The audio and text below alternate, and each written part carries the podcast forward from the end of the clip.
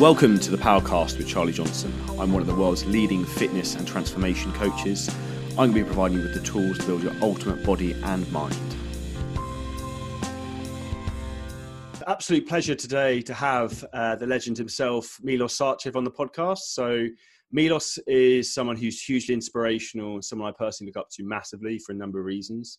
He has competed in over 77 shows in 12 years, which I think professional shows, which I think might be a record and he's also now still in an absolutely phenomenal shape.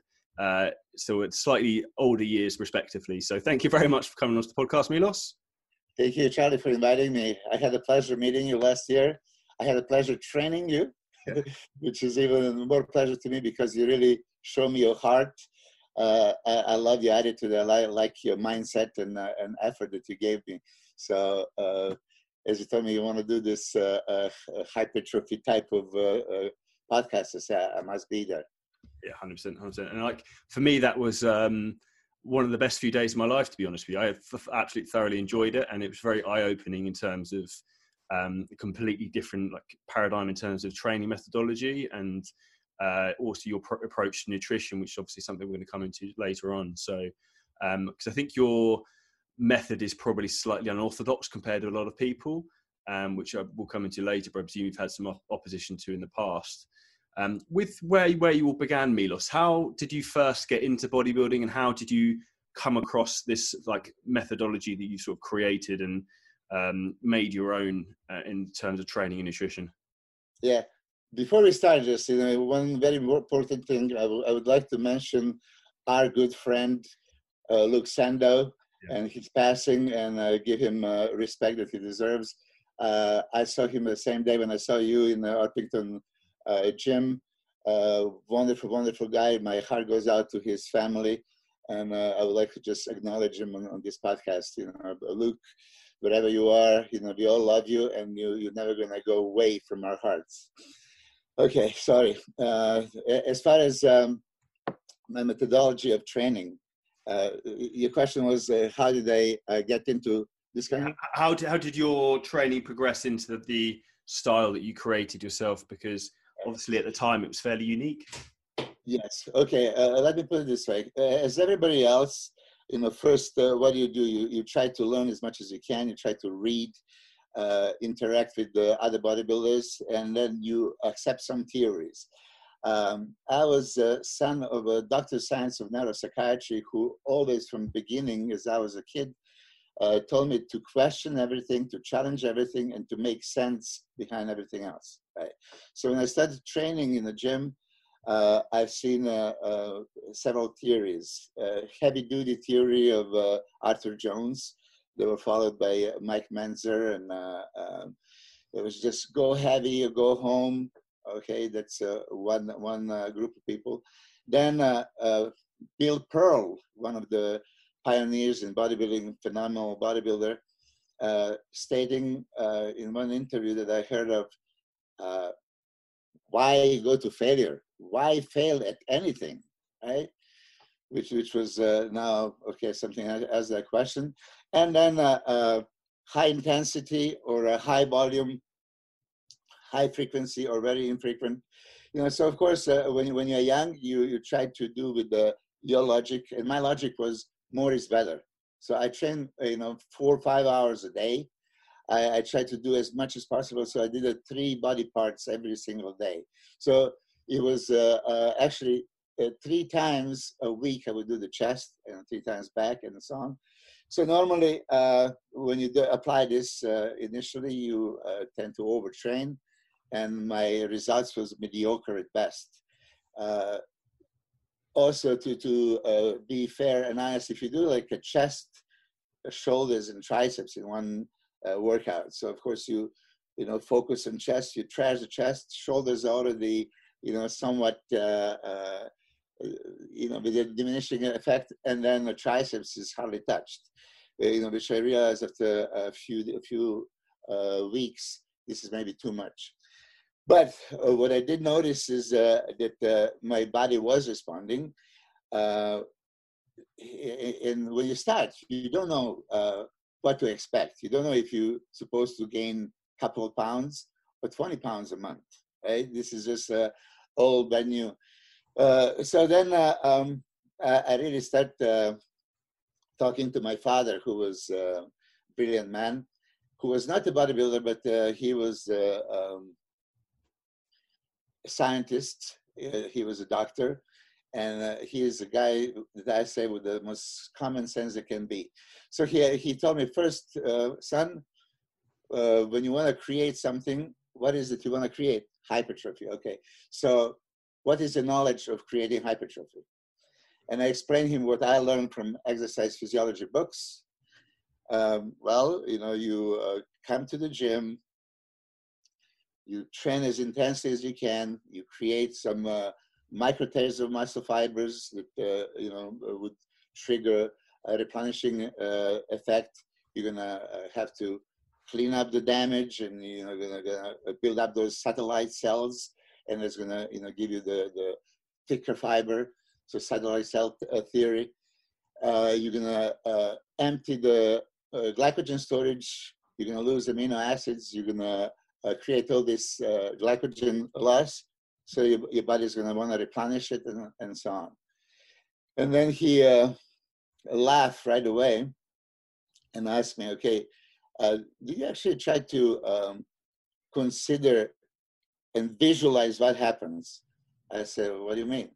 So he goes, do you understand that you have a like six liters of blood that right now when we are speaking, it's maybe just 10% in your muscles. I said, okay. And then when you start training, that uh, uh, hyperemia, increased blood flow to the muscle, uh, constantly increases, it can reach 60, even astonishing 70%. I said, okay. And then he goes like, okay, so would you want to deliver something to the working muscle? And, and this is a time when nobody ever talk about it, right? You, you're not supposed to eat anything like hour and a half before the workout, so your digestive tract is not uh, uh, uh, burdened. Blood can go into the, the muscle, but nobody was really preparing that blood, saturating with uh, any specific anabolic, anti-catabolic nutrients. But you know, so my, my father would uh, uh, exactly point out to me, uh, you see, if it, would be me, you know, I would prepare my blood and then send it there. And again, I, I, was, still a teenager. I didn't really understand what he meant. So he goes, imagine if you have all these essential amino acids that uh, are super important it's absolutely necessary for protein synthesis. All available there in elemental state, in a, a absorbable immediately. It doesn't need to be broken down. It's already there. And then you have a, a, a most anabolic hormone insulin triggered by release of uh, uh, insulin through the high carbohydrate intake intra workout. He goes, uh, Do you understand when insulin uh, is in the blood, that everything that is that blood is being transported to the first available tissues. And uh, available tissues during a workout is what? Muscle tissue.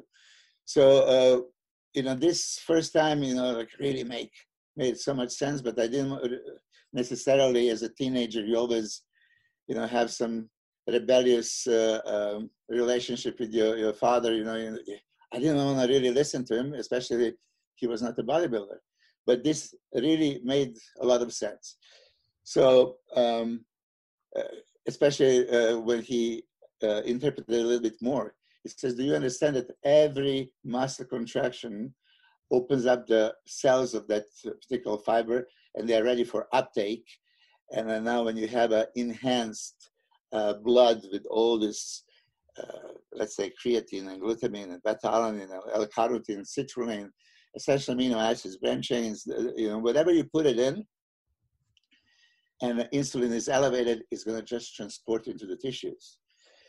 So um, I'm not going to lie, like probably one more month, I didn't want to try it. I didn't want to try it because, uh, you know, Arnold Schwarzenegger didn't train like this. You know, I didn't hear from anybody else. Uh, there was Serge Nubret, uh, Lou Ferrigno back in the days, and uh, uh, the, the, the old legendary bodybuilders, nobody talked about it. My father did. Uh, but after another month, uh, I had a chance of uh, getting some essential amino acids from a Serbian pharmacy. You know, there was uh, actually for uh, kidney patients, and you can get the best high quality pharmaceutical grade essential amino acids. Uh, and uh, in my country at the time, it was um, society country, uh, medicine is for free, right? So you just have to get the prescription. So I learned from uh, my sister, who is a doctor also, uh, to write a prescription. I stole some prescription uh, papers from my father, and I made my own prescriptions. And I went to you know ten different pharmacies. How old were you at this time, Milos? Yeah, I was uh, at this point like uh, 19. Okay. Yeah, and um, uh, to make long story short, I get all these essential amino acids, right? And then there was a, a carbohydrate drink in Serbia. There's like very uh, much like nowadays when you have a, a glucose loaded uh, like a Gatorade, yeah, this kind of type of thing. So I just started using uh, essential amino acids and uh, uh, this high carbohydrate drink, and uh, improvements that I was getting were ridiculous. the pumps that I was getting was astonishing. I said there is something to it, right? So this is my uh, first thing of theory, my hyperemia advantage theory. Uh, this is supplemental part. So uh, I had to saturate my blood with everything that I want to transport to the muscle that I'm going to be working. So this is that one part, uh, which uh, means that I would have a pre-workout shake, intra-workout shake, and then post-workout shake after the workout to cover all three bases uh, prepare the blood, then maintain nutrients in between sets because obviously glucose is burning, so you keep maintaining and, and, and uh, delivering. And now going into the training. So, what would be uh, appropriate training for this kind of nutrition? Uh, as I said, I first heard about heavy duty, and like everybody else, man we have ego, right? If uh, you train with me and you lift 100 kilos, I'm gonna try for 110, and you know doesn't matter what kind of uh, execution, you're just gonna go for it, right? As much as you can. So uh, I did initially always uh, uh, do very heavy, but uh, my last set would be just going for a pump. Pump meaning like 20 to 30 reps. You know, so it was not yet any superset, three set, giant sets, but it was just, I was going for a pump.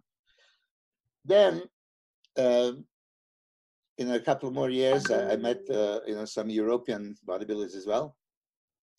And I've seen how they train. And um, uh, in particular, I realized that, hold on a second, nobody's going so heavy, you know, so, and uh, they, they, I've seen uh, they, they do two exercises one after another. Like, why don't you supposed to rest?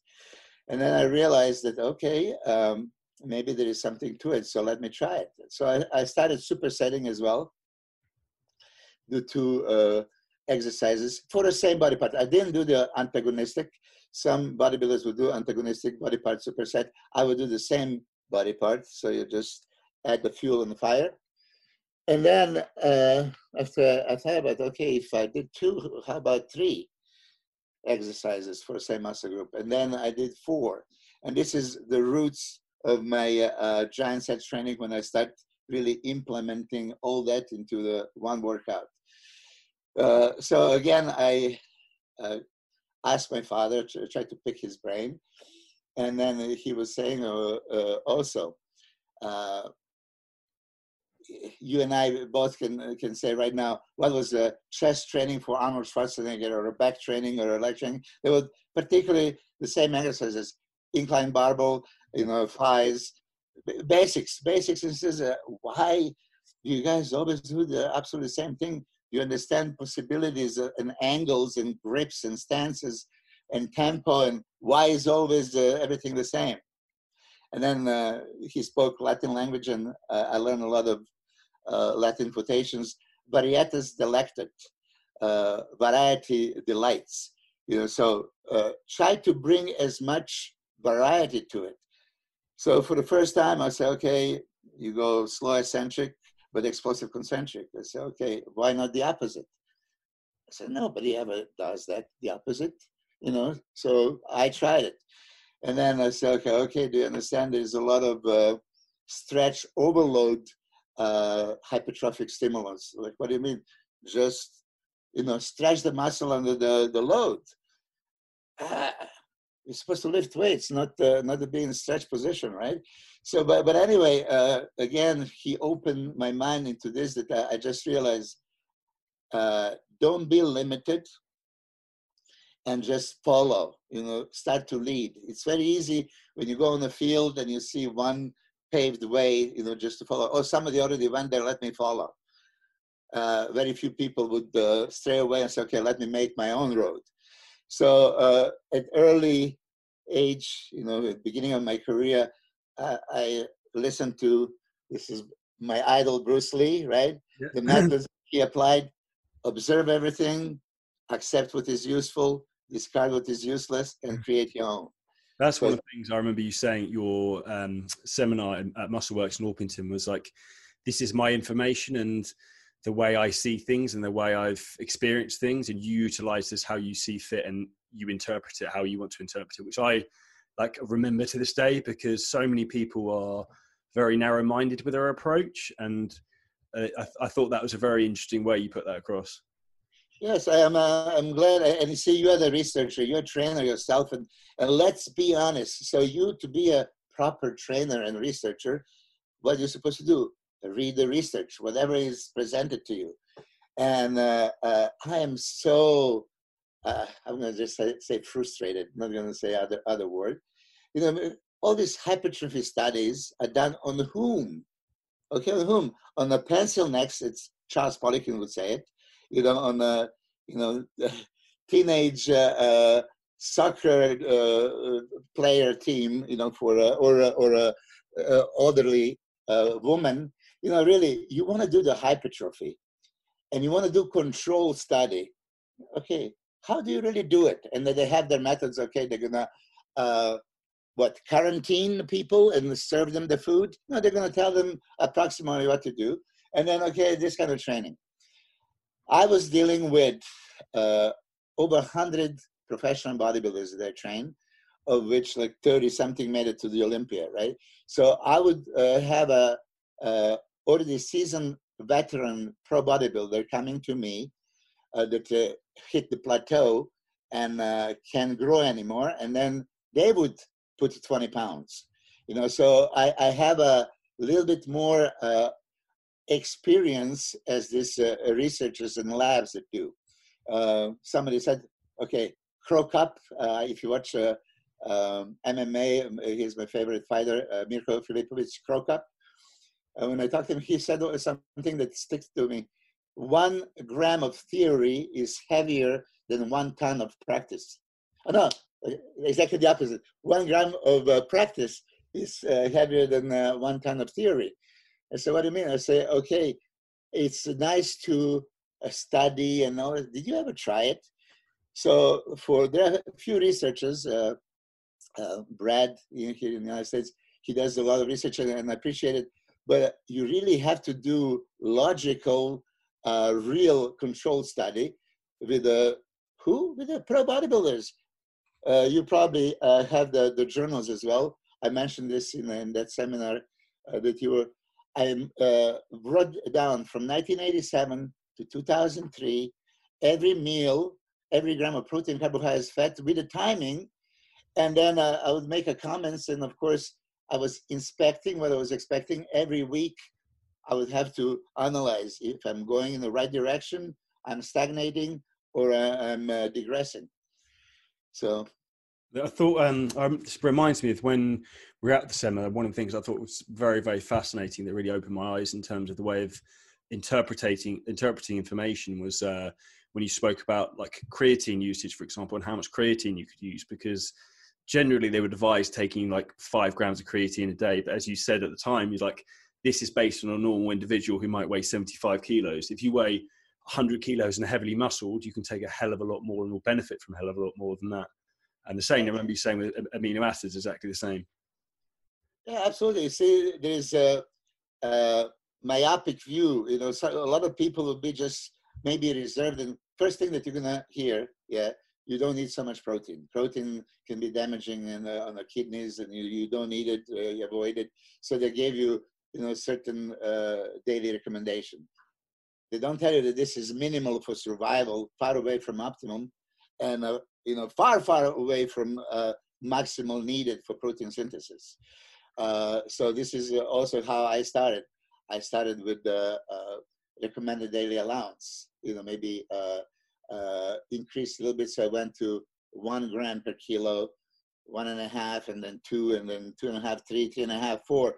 More I was putting in, uh, better results I was getting. So does it matter to me that I read what uh, Joe Schmo, doctor from uh, you know Iowa, is telling you that oh no, you know it's sufficient amount of protein, you don't need more. Okay, I just had it for one month and I improved dramatically much more than I was doing with your recommendation. So what do you think I'm going to do?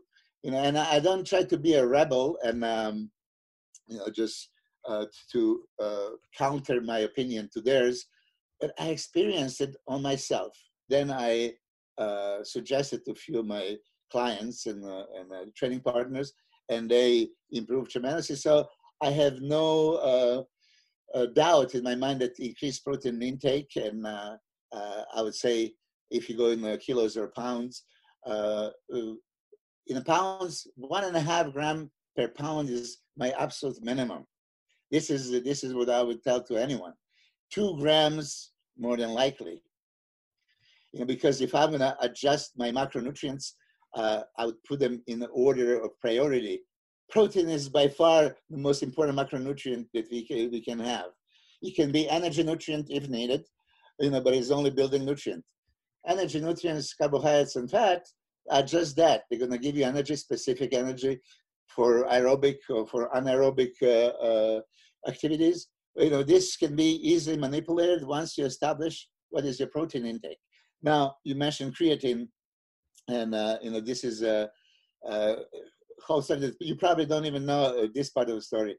Uh, in a, SAPS movie that Alex Ardenti did, uh, he interviewed me, and, and I, I, told for the first time at that time. I was uh, Professor X with uh, uh, mystery uh, uh, professional giving information to Muscle Media 2000 to Bill Phillips back in the day.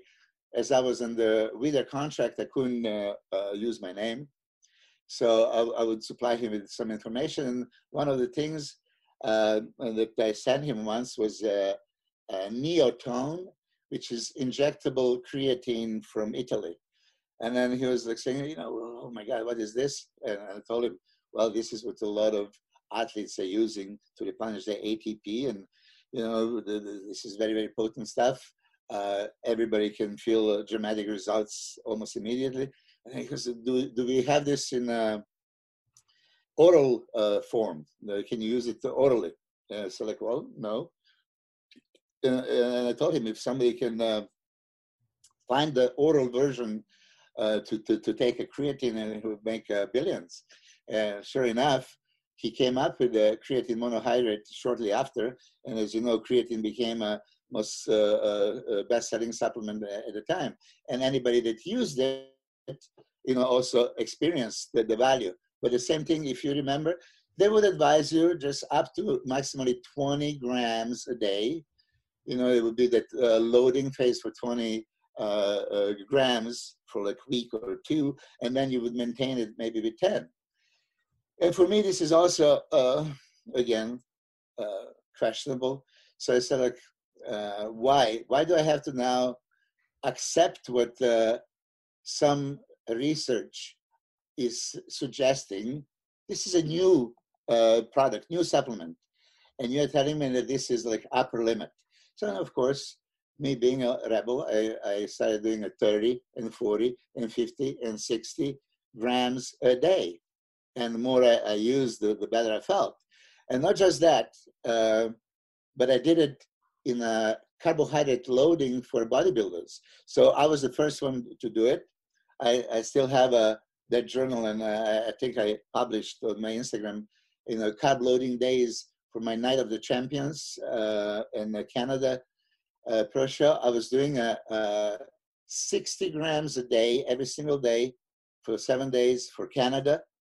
And I won that show, uh, beating Mike Matarazzo, Chris Cormier, you know, uh, great guys. How would you be splitting that up, Milos? Would it be in like six six sittings of 10 grams? 10 grams, exactly. I was doing this. Uh, as you know, when, when you carb load in those days, after you carb depleted, and now you want to uh, have a steady nutrition. So I was having a frequent, frequent small meals. And uh, in these uh, uh, frequent small meals, also, I potentiate the insulin release, right? So I had a high insulin pretty much all day long, which I don't have normally. Normally, as uh, uh, I, I talk, talked to you on a uh, seminar in Orpington, I would just trigger uh, insulin release around my workouts. But now, when I'm carb loading and my primary goal is to store as much glycogen as I possibly can, you know that the whole day was uh, uh, potentiated insulin with uh, high carbohydrates, uh, low fats, and, and high amino acids and, and protein. So uh, for of the Champions, just to finish, I did 80 grams a day, and uh, I love that look.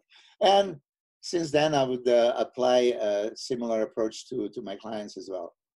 What's the sort of recommendation you'd give to say, a new client coming on board? Say, for example, was 90 or 100 kilos, which is probably where a lot of my audience would be. Okay, uh, with with um, 90 to 100 kilos and one or two workouts a day. If it's uh, one workout a day, I would do 30 grams minimum, and then uh, uh test them, and then uh, uh, see if they can go to 40. And if they train two times a day, then I would give them 40 to 50. And when would you yeah. utilize taking that in? Would you take it all into workout, or do you split it with your three shakes around training? Yeah, I would split uh, within three shakes, uh, absolutely, and then I would uh, uh get uh, one more time. Okay, uh, you have a post-workout shake, so pre 30 minutes before the workout, intra, and then post-workout, right? And then an hour and a half after that, you would have a meal. After the meal, uh, one more time, hour and a half later, I would have some more uh, creatine. Of course, I always mix it with the other things as well, whatever I find useful, glutamine, leucine. Uh, so there's uh, other things, but creatine, uh, whoever really uh, experienced the creatine, it's a completely different training with or without it. it's completely different looking, fully loaded with the creatine or without it. So once we realize that creatine, people would say it uh, holds water, so they are afraid to use it for competition. I say it holds water where? It's intracellular. Where, where, where you want it. Yeah, where you want it. It's ATP, it's intracellular energy. So this is exactly. And I, I remember there was a Weider seminar back in uh, 99 when we talked about it, and there was a lot of experts uh, asking. There was, you know, 28 of us, uh, Weider athletes, there was Chad Nicholls there as well. There was uh, Murray, you know, many people, and uh, Dr. Wright, and uh, you know, many experts. And they say, okay, yeah, they don't advise uh, creatine uh, for uh, you know competition because it can make you hold water. And then I said, like, well, this is my experience. And then they, they saw my pictures. I said, would you say that I, I retain water? You know, and I was, you see, I always created illusion many times people would see me uh, uh, in the gym or or uh, at the show at the expo and say, "You you don't look as big as you look on the stage." I always created illusion of being way bigger on the stage than I actually was. 1999 uh, and uh, British Grand Prix also. I mean, if you look at uh, me next to, um, okay, it was greatest lineup with uh, Ronnie 99 at his best, and uh, Flex Wheeler at his biggest and best, Kevin Levrone, oh my God. And then it was Markus Rühl and Nasser El Sonbaty, two guys that I actually beat uh, that were monsters. But uh, I managed to pull off that I look just as big as them with this kind of method. No, it's uh, it's fascinating. I think again though that that's a testimony to you in terms of how you said earlier looking to go not follow the same path as everyone else and look maybe outside of the box a little bit rather than just following like a sheep like everyone else does. That's exactly. I mean, I, I didn't want to say that term because a, a lot of people uh, judge me for it. when I say sheep, then they feel insulted. But but let's face it. I mean, I started this way as well. You know, uh, if you are intelligent, yeah, and you have no idea about something, you should follow, right? This is, uh, I read this study, and that's a, a university study, and okay, a reputable researcher. So you're gonna listen to it. But then, you know, in a uh, essence, why did they pick that method? Was it the best method, or they just picked it? They picked the 10 grams of creatine because that they say, oh, that would be sufficient, right? Uh, I mean, all my experiments, uh, maybe it's not to, to, mention, good to mention, you know, I did, let, let's say, this most potent insulin uh, transport. You know, I also started with very little uh, myself experimenting and then more, more, more, and more until I realized, okay, there is, what do you want to achieve? So you and I are talking now about maximal hypertrophy, not any kind of hypertrophy. So this 20 grams of creatine, okay, and one gram of uh, protein per pound of body weight uh, can lead you to certain kind of results. Maybe suboptimal hypertrophy. Uh, I don't want a minimal. I don't want an optimal. I want a maximal. So let's define that, right? So how far can you push it? You know, the, the, and I think that would be goal for all of us, uh, not just in uh, training. I think in life, if you do something, you want to have maximal results, right? Doesn't matter what you do. Uh, that would be nice. But how do you reach those maximal results? Well, you have to research, get knowledgeable, and then have to practice and see if that applies to you. Because, as you mentioned, we are all different uh, animals, right? So what works for you not necessarily works for me. So uh, as you mentioned as well, thank you for that. I don't say my way or no way. I show you one of my ways and I uh, let you find the value in it. And if you can apply something of that and build on it. I mean, uh, I'm 100% sure, Charlie, next time I come to a gym or you train, I'm positive you can show me something that I never did. And it was like, oh, oh, I, I, I didn't try that yet. You know, so I'm very much open-minded. Uh, I just want to tell uh, people, when you're in a gym training, okay, you absolutely positively have to kill yourself because that was uh, attitude of, of many people. And do you absolutely positively always have to go for that extra rep going to the failure? Okay, throughout the years, now I'm 56, uh, yeah, I had that uh, uh, mental state that I have to work harder than anybody else. I, and you heard this from many uh, champions that they had a champion's mindset. I have to, nobody's going to outwork me. But what does that really mean? Okay, so you're going to push to the limit, and then you're going to go over the limit, over what your physical capabilities are. And then, you know, maybe your training partner is going to uh, do the four steps, one, two extra reps. Okay, so this is now push beyond the failure. Well, but then next time you train, next day you have to be better than yesterday. So next time you're going to try uh, even more and a more and a more. So this progressive overload and uh, uh, failing, breaking down tissue, all this stuff. Is this really productive and uh, and healthy? And now, after so many years, I have to go back again once to revisit what my father told me when I was pushing to the limit, pushing to me, they say, "Oh, big shot, let's talk when you're 40 and uh, especially 50 years old."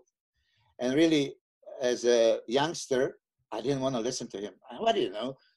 I'm going to train for 20 years, of course. So when I'm 40 years old, I'm going to be all jacked and I'm going to be so much stronger than average person until I hit the 40 years of age. And then I realized my tendons, my joints, my ligaments, I had some muscle tears like, oh, I, I see what you're saying. So, do you really absolutely have to push crazy to the limits?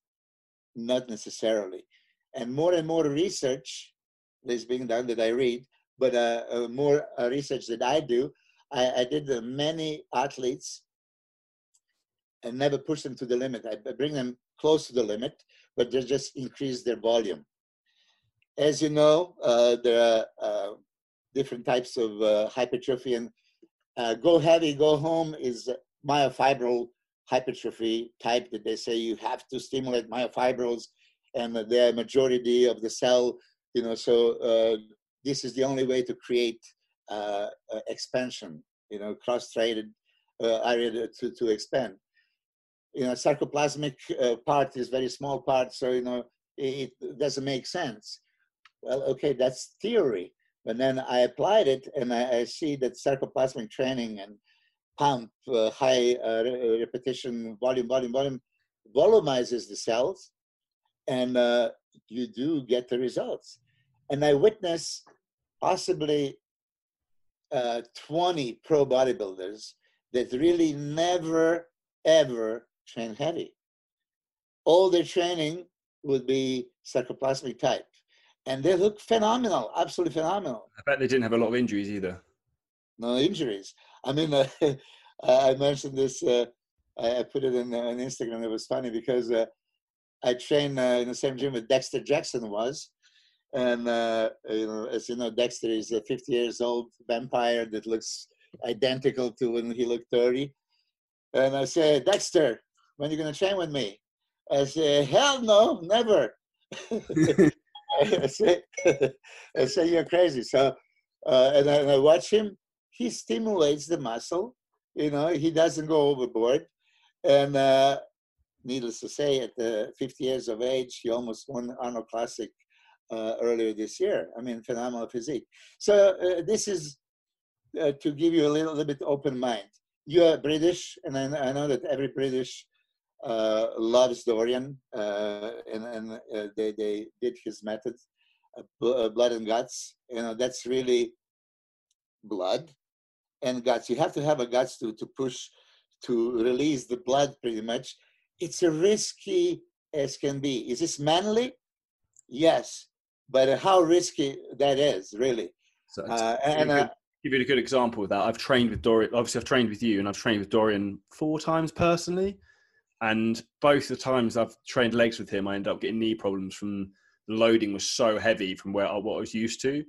And I think some people can maybe biomechanically, if they're like perfectly built, will get away with it. Whereas if you've got slight issues here and there, I think you're it's a matter of time until you can have an issue.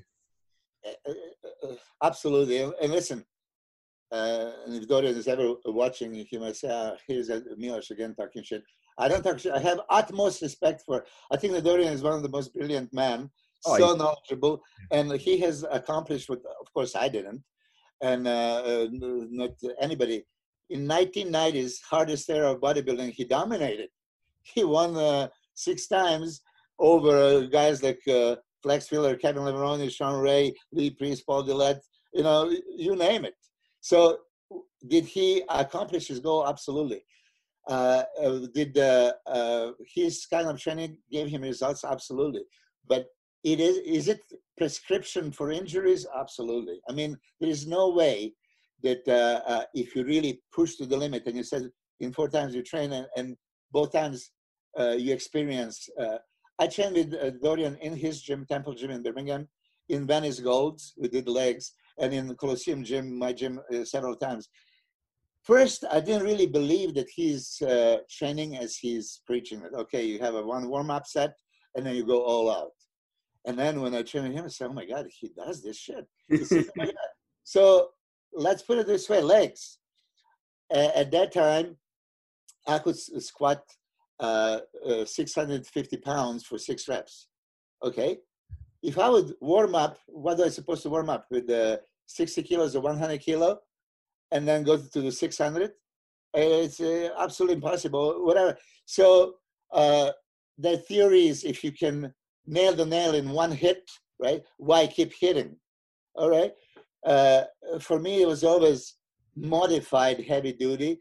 I would do the you know three sets uh, in the heavy duty methods but first would be very control eccentric very control concentric so you uh, as Ben Pakulski would call it, muscle centric, not uh, movement centric. You feel the muscle, right? But you control it down, you control it up. Then I would add up the weight. Uh, now I could feel it, uh, you know, feel the really, uh, that uh, it's not easy to do like 10, 12 reps. I would not go to the failure. Third rep now, I could load up that I can go slow eccentric and explode. Concentric is still not go to the failure because I think these three sets uh, necessary to prepare your, your uh, body and your muscle that you're going to be training to now that all out effort.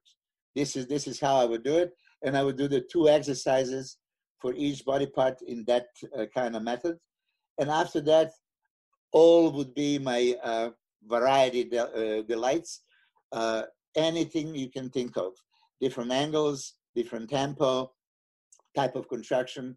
You see, uh, I didn't do too much of it, but you did experience my uh, variable. Uh, you start with a 10 second uh, squeeze on the first rep and nine seconds in eights and seven, right? I love that.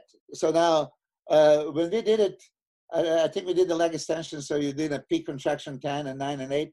Then uh, on side laterals also.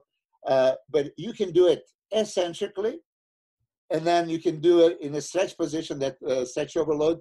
Yes, with you guys, we did the pullovers. And, and pullovers.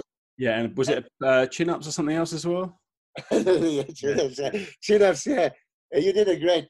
Ten seconds at the top, yeah. and then uh, ten seconds down. Nine seconds. I mean, really. Uh, and you're laughing, and I'm laughing because we both know how hard that really is. Yeah. But you want to be tough. You want to challenge. Challenge yourself safely. I would much rather challenge you with the uh, uh, type of uh, repetition you're going to do than rather than just put the weight and kill it because let's face it body human body is not designed to be pounded on like this for 20 years uh, and um, with all my love to uh, ronnie coleman who i sincerely love as a person and uh, respect as a bodybuilder i mean it's devastating to see his type of injuries. Uh, of course uh, back then he didn't see any other pro bodybuilder being uh, uh, in this kind of uh, state of injuries 12 surgeries later. And now when you look at back and you see him deadlifting 800 something pounds and squatting over 800 you know then you say was that really necessary? So now for all the viewers of your podcast uh, you mentioned also you, you went a little bit heavier uh, for legs and then you had knee problems let me tell you i have a knee problems as well and i pray to God that I didn't damage them because I really want to train them now. And uh, when you train them properly and you do this controlled, slow, eccentric, and you know control concentric as well, you can feel the muscle expanding. You can feel like a stabbing pain in your quads. That uh, beautiful, beautiful. Enjoy the pain feeling. But when you have a joint pains, it's like you know. Uh, impossible to bear that pain. And if you do bear the pain and you go through it, you're going to damage even more. So reduce the weight, make that weight work for you. Uh, and if I can just uh, um, expand on that one, I think I, I, told you also you know, a few times in, in uh, people uh, Orpington uh, training camp. Once you start the exercise, okay, I want you to do anything in your power to make uh, 10 repetitions impossible to complete. So now, if you use the weight, that is so easy for you to do 10 repetitions in a classical uh, four seconds down, uh, one second up, maybe one second peak contraction type, okay? You're gonna do that very easily. So how I'm gonna make you now honestly and sincerely fail, you know, from a, a muscle standpoint, the isolating muscle, not the, all the secondary movers because if you just go for 10 reps, you're going to use you know, primary movement, everything. So now you're going to focus on that muscle. Let's say we're doing chest dumbbell flies, for example. You're going to uh, slow down eccentric maybe to five, six, seven, eight, ten repetitions, right? You're going to stay in a stretch position. And then with no inertia, no momentum, you're to just squeeze it up. So you're to uh, squeeze up, not lift it up. And then you're to do that peak contraction type of squeeze the juice out of the lemon, not just squeezing, you know, because a lot of people tell me, oh, Milos, I do the time under tension, I do the peak contraction. And I say, I see you do the peak contraction, but I didn't see it maximal. You didn't squeeze the life out of your muscle, right? And then, uh, okay, then they try, you squeeze life out of your muscle for three repetitions, uh, for three seconds in a peak contraction, you're going to fail within six, seven reps. I don't care what uh, amount of weight you have.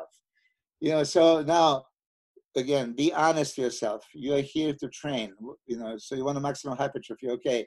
So you want a maximum stimulation, okay. Are you really accomplishing this?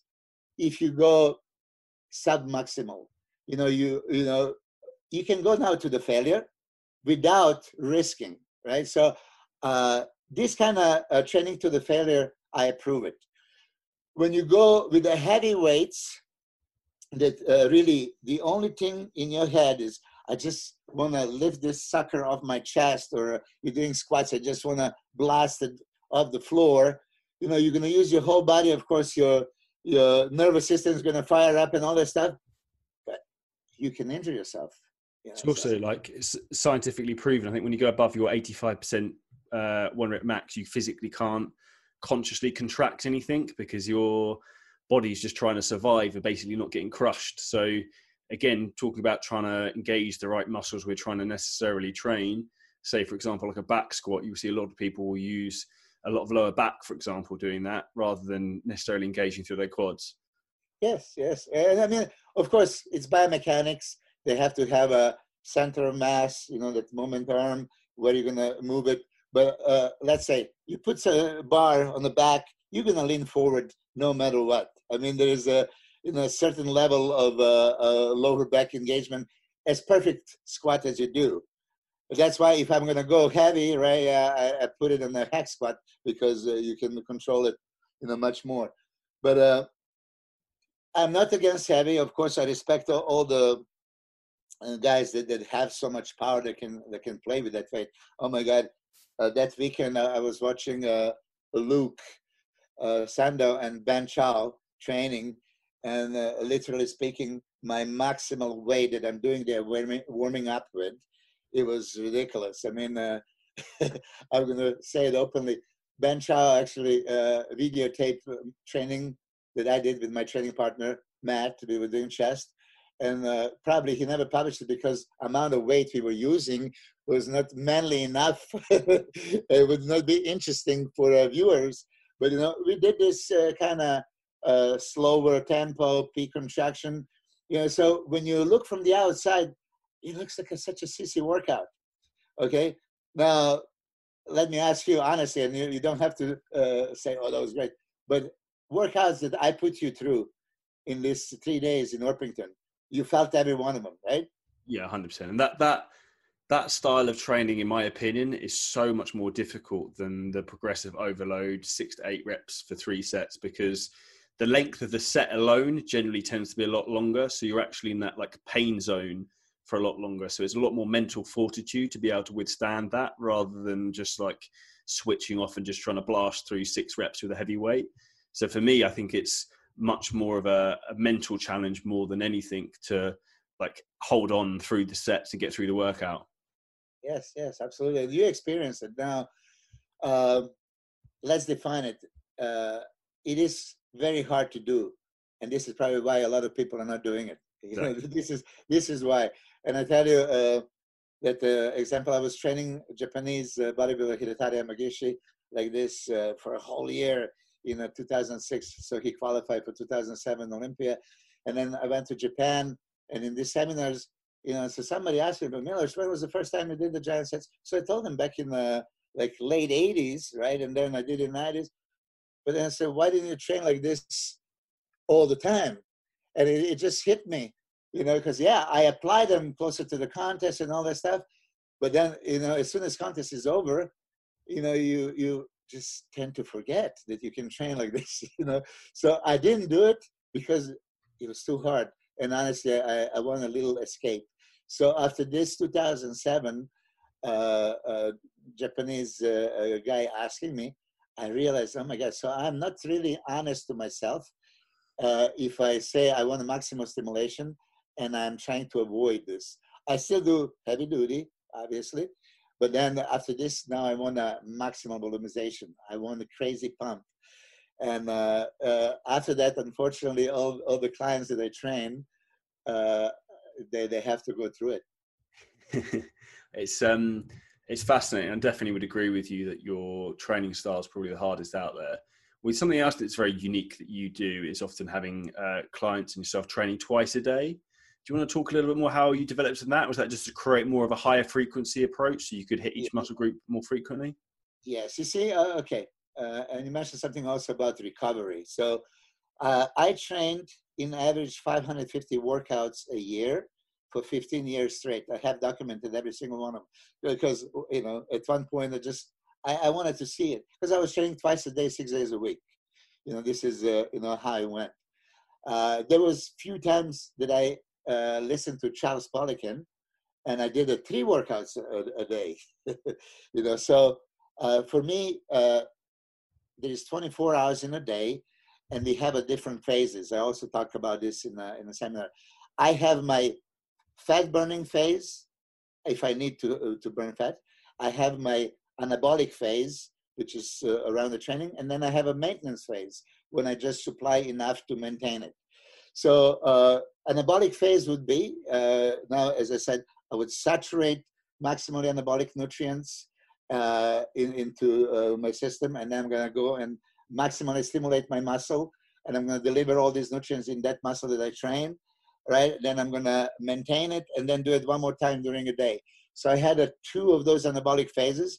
I fed my muscle constantly and continuously because uh, I believe more frequency, more volume uh, equals more results, right? Contrary to Dorian and uh, Mike Mentzer, they say like less frequent would be better.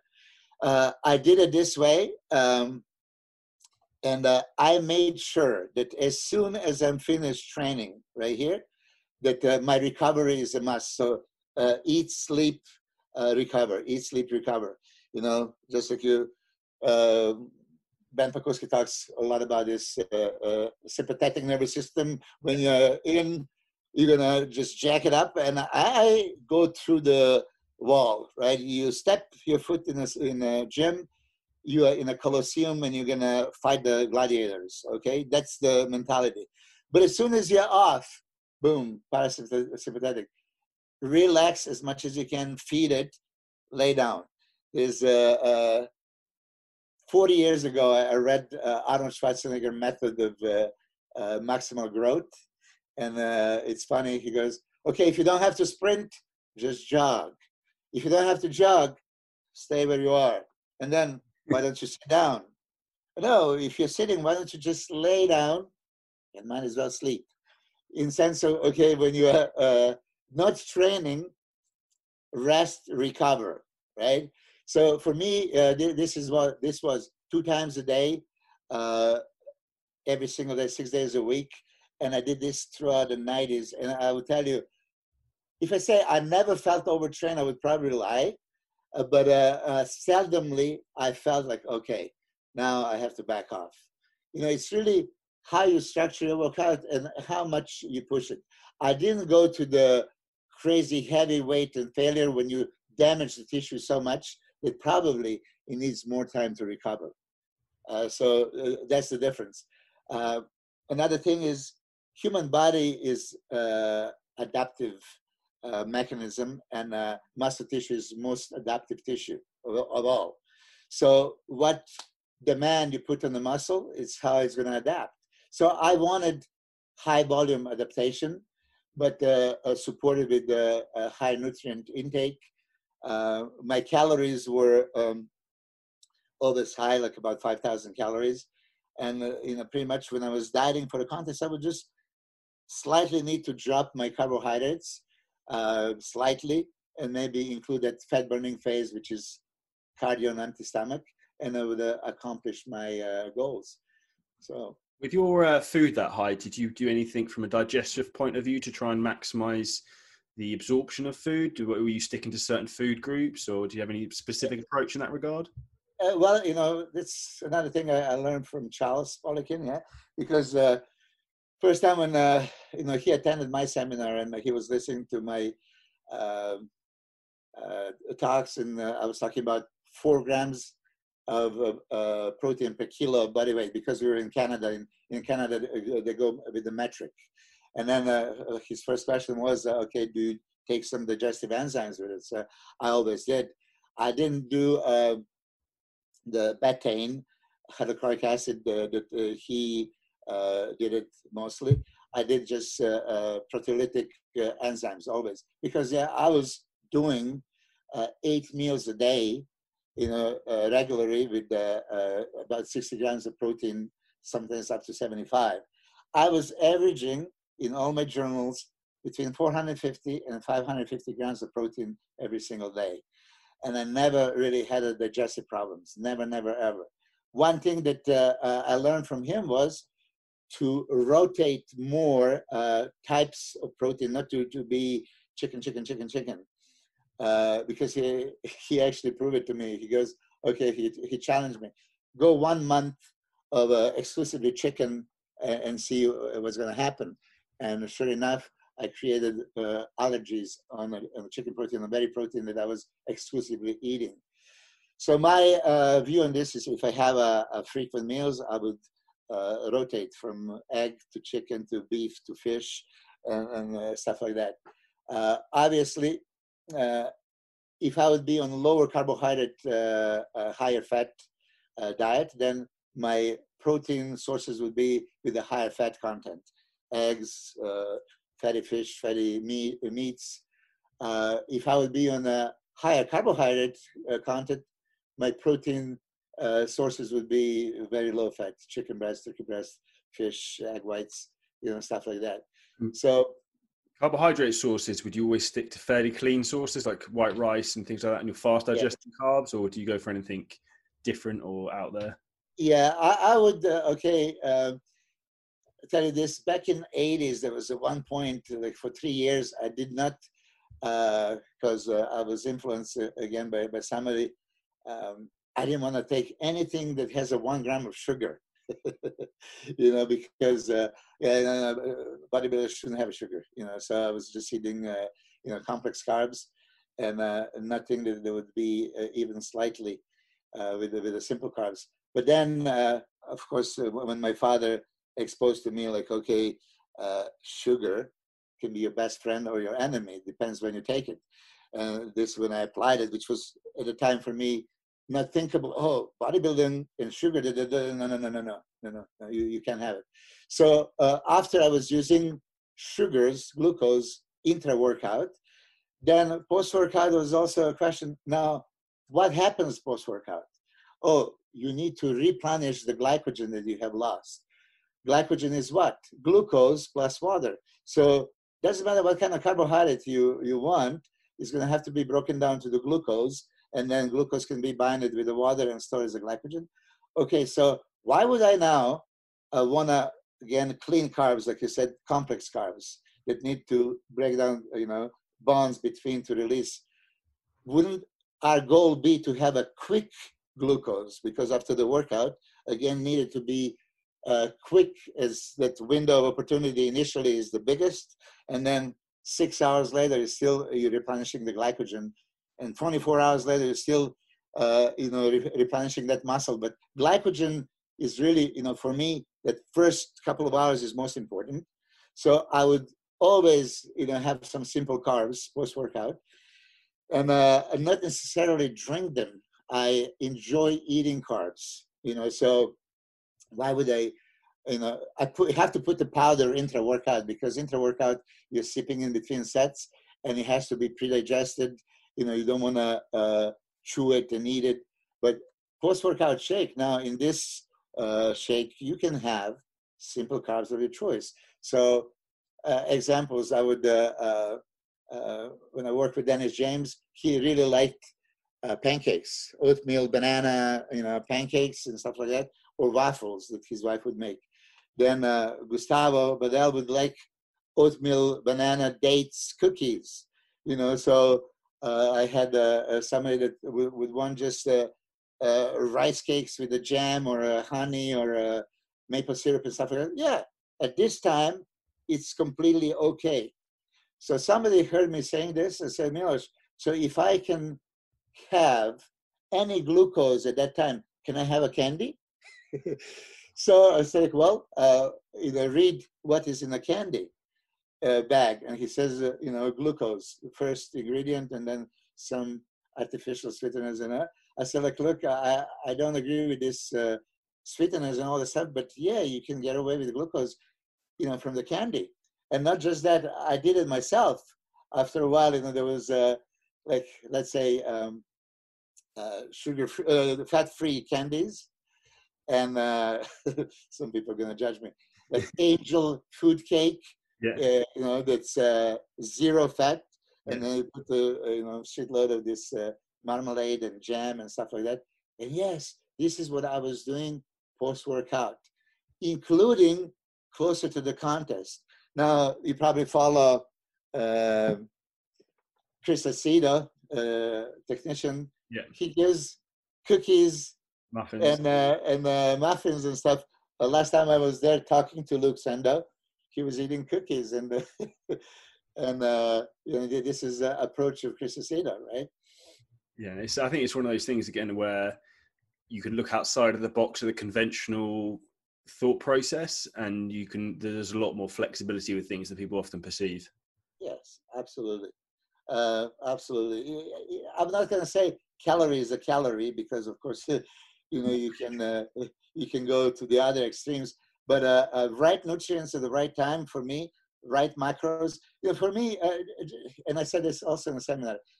Now imagine we have a three uh, macronutrients: protein, carbohydrates, and fat. If you are intaking, you know, just enough of everything that you can use, your body can utilize perfectly, that would be ideal situation.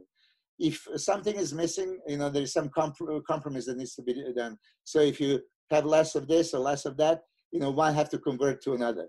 Now, protein can be converted into the carbohydrates, right? Carbohydrates and fat cannot be converted into protein. So this is why I start with a very high protein intake. Let's cover this base. You know, now once we establish, okay, for anyone uh, there's um, maybe listening and considering and not eating enough protein right now, uh, what I said, if you want to listen to my advice, yes, uh, hopefully it makes sense to you. Increase your protein intake and manipulate your carbohydrates and fat. So if you need to reduce uh, some fat or carbohydrates to maintain your caloric requirement that you're on right now, I guarantee if you just increase protein uh, more at the expense of either fat or carbs, not changing caloric intake. so that's why I say calorie is not the calorie. You're going to improve more with a high protein guarantee. But then you're going to maybe realize, hmm, maybe I can bump up the calories. This is one thing also that I believe most of the people are afraid to eat. They don't eat enough. And this is what this was actually going to be my next question, funnily enough, because I remember you saying this explicitly uh, in the presentation. And I remember you saying, I think to me, Rob Cannon in particular, uh, who was eating like a mouse at the time for a guy who's, I don't know, like 250 pounds. Um, I remember that specifically stuck in my head. And I was going to ask you that. And it was going to be the question Do you think most people undereat for their goals? Yes, absolutely. And uh, speaking of Rob Cannon, as you know, I, I coach him and uh, uh, increase his calories so much. And then, you know, says, oh my God, he couldn't believe it. But he gained, uh, you know, I don't know, like uh, 11 kilos, you know, it's a crazy amount, you know, so yeah. Uh, so to answer your question, I do think that, you know, people are afraid of, because they follow some uh, uh, uh, plans that don't consider, okay, uh, energy expenditure achieved in a, a weight training session. It's um, crazy for me if you right now Google it and you put uh, one hour of vacuuming the house or one hour of weightlifting training, and the amount of burned calories about the same, which is ridiculous. So again, uh, years ago, when I talked to Charles Poliquin, who was you know one of my closest friends and, and mentors, yeah, uh, he was uh, taking 200 grams of dextrose immediately after the workout, which for me, right there, I didn't. Say, oh my God, why would you take such a? So he says, do you realize how much glycogen you burn in a in know, one intense training? Just like, oh my God. And then he showed me some studies. And so if you really, you know, train so intense, uh, how much glycogen you can burn, which means you can replenish that much. Uh, you know, for me, uh, I applied that, okay, okay. And I said, like, why would I uh, deplete the glycogen? Why wouldn't I supply the, uh, supply the glucose intra workout so, you know, my muscles have that outside source of glucose? As you know, as soon as you take uh, glucose within two, three minutes, it would be available in your bloodstream. So if you uh, keep sipping in between the workouts, you can maintain the glucose level and use that and not really deplete so much glycogen. What's your but, uh, type of uh, glucose or carbohydrate intra workout? What De- kind? Yeah, your kind. What kind? Dextrose. Yeah, and I'm going to tell you this also uh, to put the stamp on it. Uh, I said earlier, I also read the research, and then I said, okay, this is research that I have to follow. I read the research from um, Karolinska University in Sweden about high molecular weight glucose polymer, Vitargo, that is supposed to be so superior. It has faster gastric emptying because of favorable osmolality, and it just goes into the bloodstream faster than glucose. And I, I you know, like everybody else, okay, this is from university, and then you see some graphs, and that that looks sexy, right? Ooh, okay, it must be true. Until, uh, and I use this with my athletes, and then uh, uh, in my gym, we ran out of it, and then uh, my staff was afraid to tell me, so they just keep putting dextrose in these drinks for like three days. I was training Dennis Wolf and Dennis James and all these guys. They didn't tell us that they use uh, um, dextrose instead of Vitargo. And uh, the, the uh, dextrose is supposed to make you bloated. It's supposed to draw the fluid into the stomach and nobody noticed anything. And then when they told me, I said, like, oh my God, so uh, it's the same? Uh, okay. Next thing, uh, does it make sense that polysaccharide, which uh, uh, if I would say, like let's say polysaccharides, as you know, let's say that would be all the saccharides. So would it uh, want polysaccharides to be broken down faster than monosaccharide is already there, it doesn't need to change. So dextrose is monosaccharide, one molecule of glucose. So for me, then when I thought, I said, I'm such a dumbass, I fall for this uh, research, right? One, glucose is not changeable, it goes as it is. The polysaccharides cannot be faster. Uh, there's no way. And would it be more beneficial? No. So for all the uh, supplement companies, that are selling uh, these fancy carbohydrates and cyclic dextrin and maltodextrin and waxy maize or whatever else. Uh, I would say boldly into their face, you know, let's do the study, uh, double blind university study, and compare dextrose, same amount of dextrose with you. There's going to be no additional benefits. You're going to get the glucose from it, and you're to get glucose from this. No difference. You know, so uh, yeah, I would just use uh, pure dextrose. There, there's uh, no need to spend like, you know, more money on expensive ones. No, some some very good words of wisdom there. Um, starting to wrap things up, Milos, I don't want to keep too much of your time. Uh, a fascinating question would be, how have you maintained such amazing health coming into your into your 50s at the moment and stayed in such incredible shape? Do you have anything that you've learned along the way or any tips or wisdom that you could share? Yes, uh, one thing, and I see you, Charlie, always in shape. If you're a bodybuilder, right? Okay, you're into extreme sports. So, yeah, you are pushing your body to extremes, uh, which, uh, as I said before, it might not be healthy in the long run. You can uh, damage your tendons and ligaments and all this stuff. But as a general health, uh, I would say this, contrary to all these people on social media saying bodybuilders are not healthy, bodybuilders are, if you do correct uh, uh, training and correct uh, nutrition protocol uh, year around, uh, covering the basis of all the macronutrients to replenish what you have lost, uh, micronutrients to help macronutrients work properly, you recover, you don't drink alcohol and and do the things that other average uh, person do, you're gonna stay in shape year round and uh, forever and ever. I'm 56 years old. Yeah, I can. I'm in one hour training with uh, one pro bodybuilder, Earl uh, Moore, and uh, the Matt. You, you met Matt, my my training partner, who is uh, aiming to become pro this year. I mean, with the youngsters, you know, pretty much half of my age, I'm you know training with them daily, six days a week.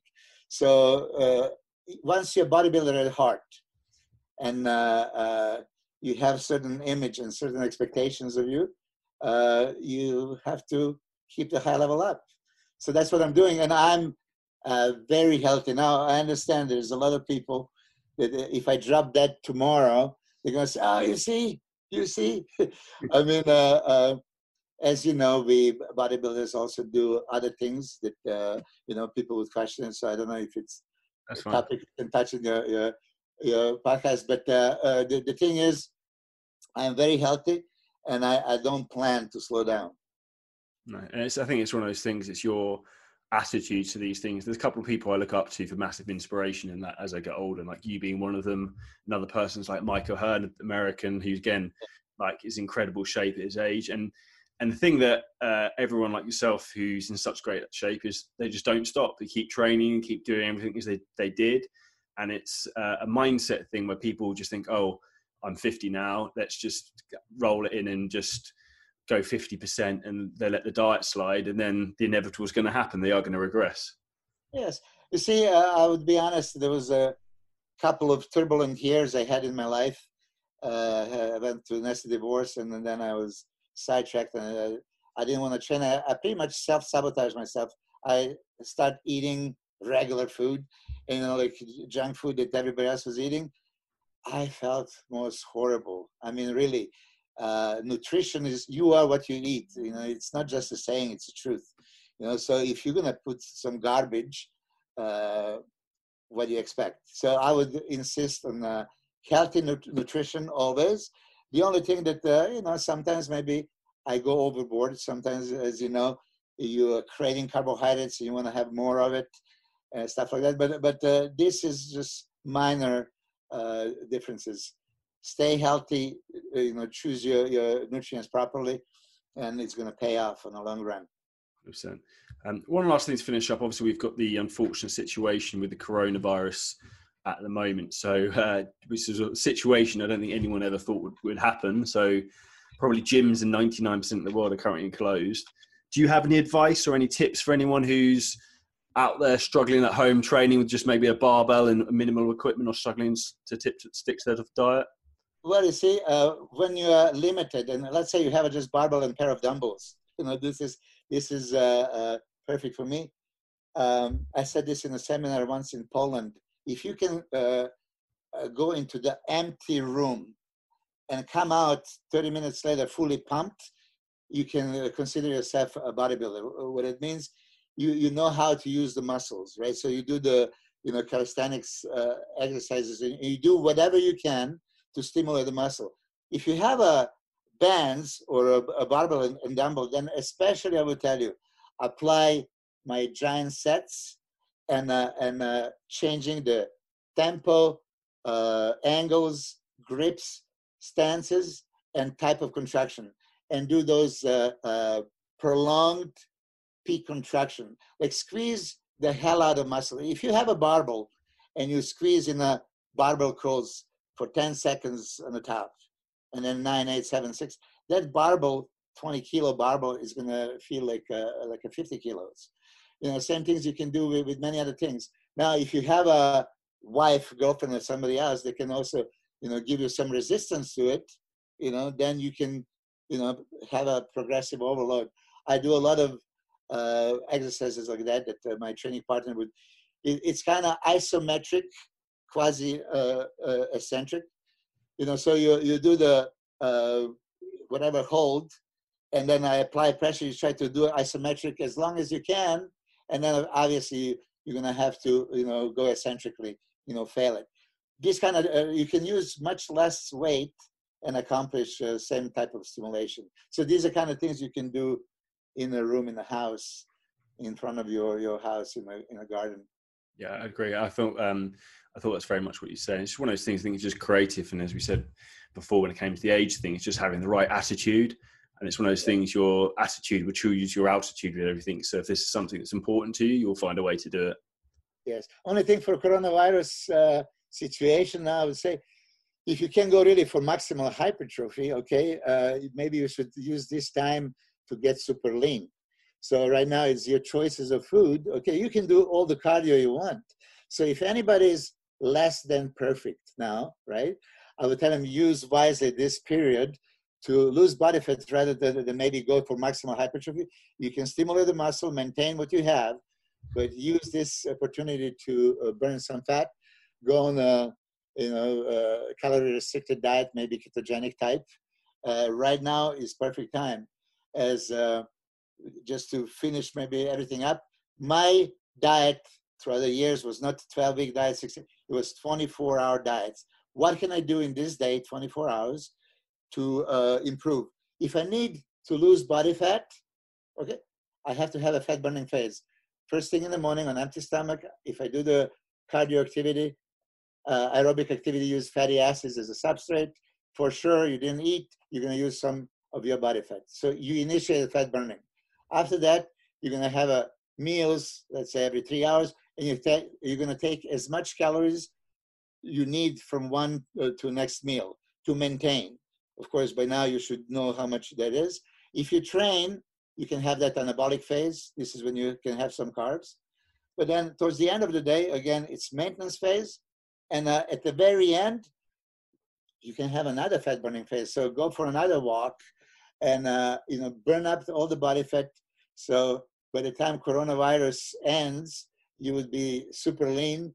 And then you can manipulate uh, this maximal hypertrophy. Would you have the uh, last question, the fat burning phase? Would you have that after your last meal for the day, or would you have that before?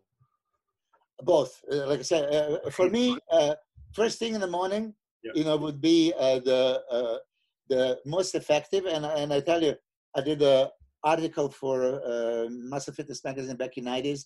They asked me that question: When is the best time to do the cardio? My response was, doesn't matter when you do it. It's the same type of activity same uh, uh, substrate being uh, used, it doesn't matter. And then no, Milos, you're wrong. They did some studies after prolonged fasted state, after overnight fast, when you wake up in the morning and you do the same, you know, amount of cardio on the same machine, whatever, it was about 30 to 35 percent more fat loss. So when I've seen that one again, that's uh, one of the uh, things that did influence me. Then I tried it I see it with myself and with some clients that they have. I always uh, you know tell them first thing in the morning. Even though now I was I was with Ben Pakulski on a, on a seminar and he says he questioned that and challenges that. He doesn't you know have the same uh, standpoint like me. But I, I did with the hundreds of people and myself, and I see it works wonders. But towards the end of the day, if, if you're going to have another fat burning phase, yes, you know, uh, after the last meal, it would be wonderful. And Ronnie Coleman was one of those that uh, utilized that back in the 90s, and he did the late cardios. Well, and then went straight to sleep afterwards. Yeah, it's harder to sleep, yes. But you know, uh, in that sense, if I would do the uh, two different types of cardio, I would do the high intensity HIIT intervals in the morning because that would jack you up. You know, so uh, if you do the hit at, at night, you're not going to sleep. And uh, at night, you can do the low intensity cardio. No, it makes perfect sense. It makes perfect sense. We'll wrap things up there, Milo. So thank you so much for your time. It's been uh, awesome to catch up as always. Um, I hope everyone's absolutely loved the podcast. It's been uh, an absolute pleasure to speak with you. So if you could kindly give us a five star review, would be very much appreciated and subscribe. How's the best place for anyone to get in touch with you, Milos, and find out some more about you? Yeah, on the social media, I'm very active on my Instagram yeah. at Milosarcev. Nobody can pronounce that. M I L O S S A R C E V. I mean, uh, that's always best way. Uh, obviously, there I give uh, uh information. My email is uh, my first name dot last name at iCloud.com. So, but uh, I, am very active at social media, so you can get me there. Awesome. I'll put all the details in the show notes, and I hopefully I'm supposed to be going to the muscle camp with yourself and Ben, which was supposed to be like the other week. But hopefully, whenever that gets rearranged, if it does, then hopefully I'll get to see you soon. Yeah, I'm looking forward to it. Yeah, you impressed me with your intensity and your mindset. So I have a few more tricks in the bag. I look forward to it. Uh, yeah, uh, I always expand on on what I'm doing. You know, so uh, also this this is for you and for everybody else that listens. Uh, don't just go through your routine. Okay, I'm just going to do what I did before uh, many times night before i'm thinking what else can i bring in to the workout refreshing that is new that i never did before? So there you go you know try to be a little bit more creative. Outside the box. Outside the box thinking. Yes. Awesome. Thank you so much for your time milos uh, and i hope you enjoy the rest of the day. Thank you charlie. All the best. Pleasure. Now, that was an absolutely killer episode of the Powercast. Hope you guys absolutely loved it. Now, I want to fill you in something I put together, which is absolutely incredible to help you not just survive during this quarantine, but actually thrive and come out of the situation in your best shape ever. So I appreciate a lot of people are really struggling at the moment in terms of knowing how to train from home, knowing how to stick to their diet when stuck in the house. There's ladies in lockdown, guys stuck in the house, there's a lot of issues going on here. And I wanted to come forward to help you guys and girls come out of the situation as a success. Now, what I have done is completely revamped my world famous Shreddin8 and Sculptin8 programs. And what's even more exciting about this is I'm giving you 77% off on the price of the program. So normally it costs 149 pounds or 200 US dollars. Now you can sign up for just 37 pounds per month or 45 US dollars. And what's better, you can actually lock this price in for the rest of the year to so a new training program and new diet every eight weeks. Now the new versions of the program are fully home workout based, just using your body weight and some basic bands. These will get you the normal world famous results that you get on Shreddin8 and Sculptin8. So you come out of this situation in the best shape ever. If you'd like to get involved, please click the link below in the podcast notes or drop me a message with any questions. We'd love to have you not just another client of Shreddin8 and Sculptin8, but another success story.